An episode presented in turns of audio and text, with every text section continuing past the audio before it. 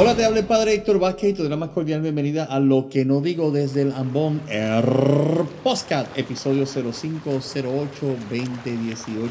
Y esta noche, o esta tarde, o esta mañana, o espera que estés escuchando este postcat, eh, me gustaría que reflexionaras un poquito sobre un pasaje que yo encuentro que en el libro de Romanos, en la carta a los Romanos, de San Pablo a los Romanos, capítulo 8, 28, es algo que nos, que nos debe de llenar a todos porque es una frase bien sencilla que nos ayuda mucho. Oye lo que dice.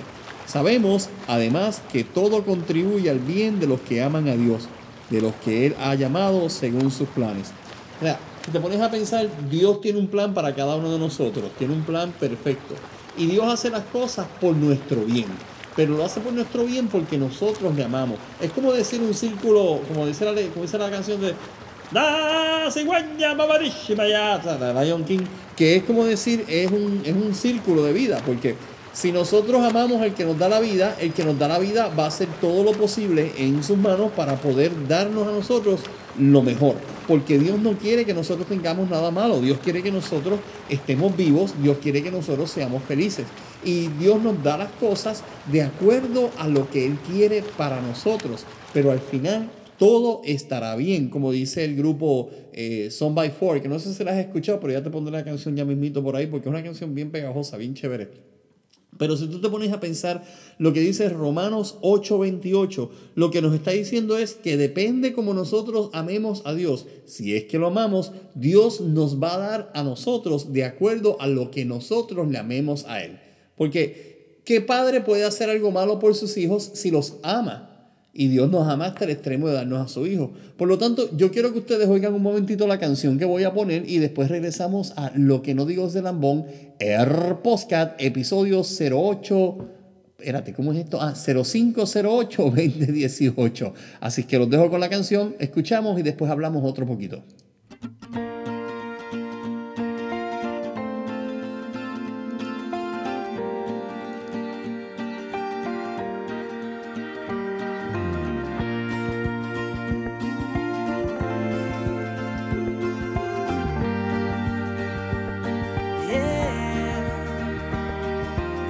Si los que amas te dieron la espalda, hoy los brazos del Señor te abrazan. Todo estará bien. Si no tienes para pagar la casa, eres dueño del oro y la plata. Todo estará bien. Solo tienes que confiar en él. Pronto el sol saldrá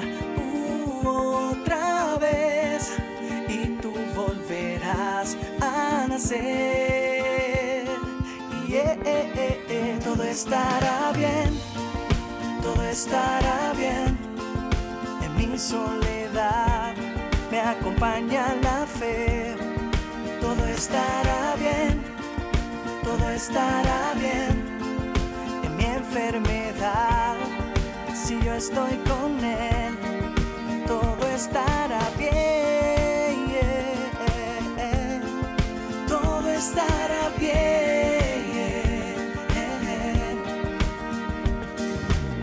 Si te miras al espejo y no te gusta, y no te gusta lo que ves. Eres única y bella así como tú eres. Si para vivir ya no tienes razones, en Jesús encontrarás millones. Todo estará bien, solo tienes que confiar en pronto el sol saldrá otra vez y tú volverás a nacer. Y eh, eh, eh, todo estará bien, todo estará bien. En mi soledad me acompaña la fe. Todo estará bien, todo estará bien. Estoy con Él, todo estará bien. Todo estará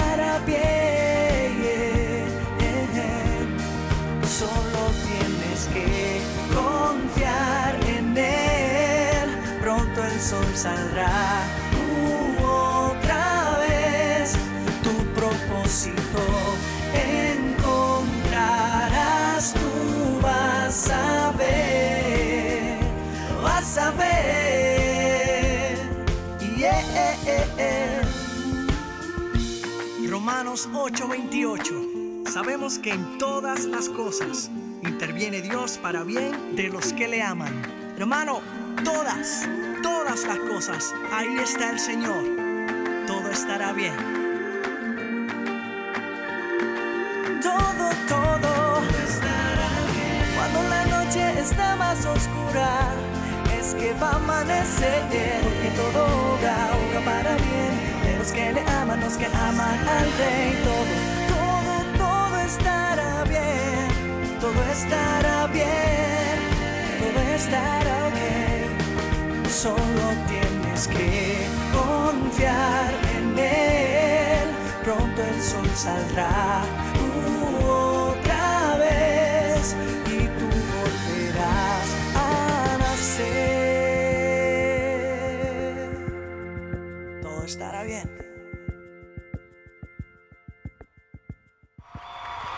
Y sigues escuchando lo que nos digo desde Lambón, R Postcat, episodio 0508-2018 con el padre Héctor. El otro día alguien me dijo, ¿Are you Father Héctor? Y yo, bueno, sí, yo soy Father Héctor, pero no soy Héctor el Father, porque no me dice escribir igual. Bueno, pero vamos lo que vamos, a lo que te truje, chencha. Si te pones a pensar, esta canción habla sobre nuestra situación en la vida, de que muchas veces nos desesperamos y no nos damos cuenta de que Dios quiere todo lo mejor para nosotros. Que todo lo que pase en nuestra vida sea lo que Dios quiere que pase, porque Dios no desea que nada malo pase para ti.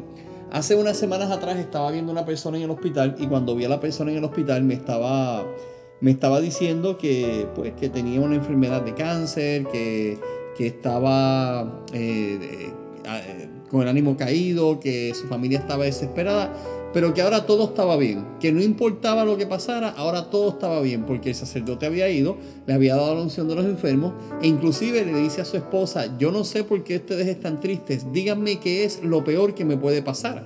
Y la esposa lo mira y le dice, bueno, lo peor que te puede pasar es que te mueras. Él le dice, no, eso no es lo peor que me puede pasar, lo peor que me puede pasar es que vaya al infierno. Pero ya había el sacerdote, me dio unción de los enfermos, me confesé que es lo peor que me puede pasar porque mi alma no se va a perder. Ese día yo como cura quedé estuterfacto, como dice mi prima, porque eh, si te pones a pensar, nosotros pensamos en muchas cosas de, de la tierra, muchas cosas terrenales, que, que, que va, cómo va a quedar mi familia, cómo va a quedar esto, qué va a pasar con mis bienes, qué va, qué va a pasar si yo falto.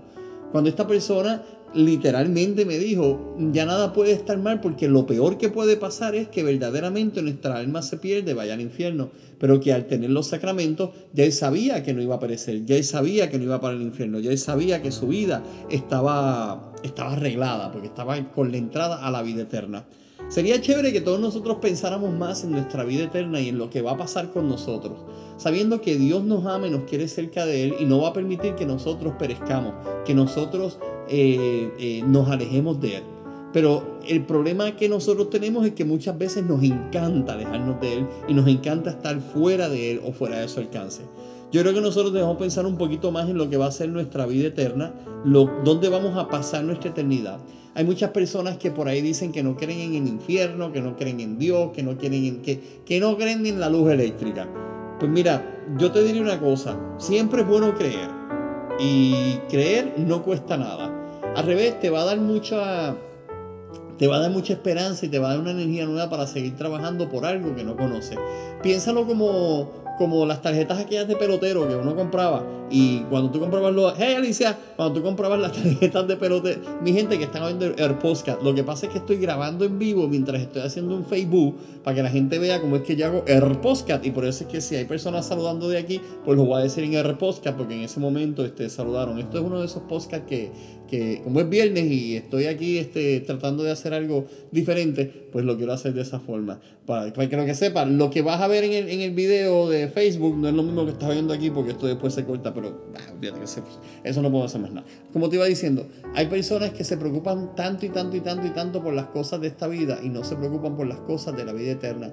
Piensa dónde vas a pasar tu eternidad, para qué hemos sido creados y qué es lo que tenemos que hacer. Por lo tanto, yo te exhorto a que de hoy en adelante empieces a preocuparte más por la vida eterna, porque la eternidad no tiene fin. Y hay tanta gente que no quiere creer, que no quiere aceptar, y a veces nosotros nos frustramos porque nos oyen y nos dicen, estos tipos están locos, hablando de un Dios, hablando de esto, ¿dónde está Dios ahora con el volcán? ¿Dónde está Dios con el huracán? ¿Dónde está Dios con todas estas cosas malas que pasan en el mundo? Bueno, Dios está siempre presente al lado nosotros. Lo que pasa es que nosotros tomamos la opción de ignorarnos. Bueno, hermanos y hermanas, hemos llegado así al final de Air Podcast, episodio 0508-2018 con el Padre Héctor. Recuerda, sigue orando por mí, que yo oro por ti, y será hasta la próxima cuando nos volveremos a escuchar en la menor provocación. Bye.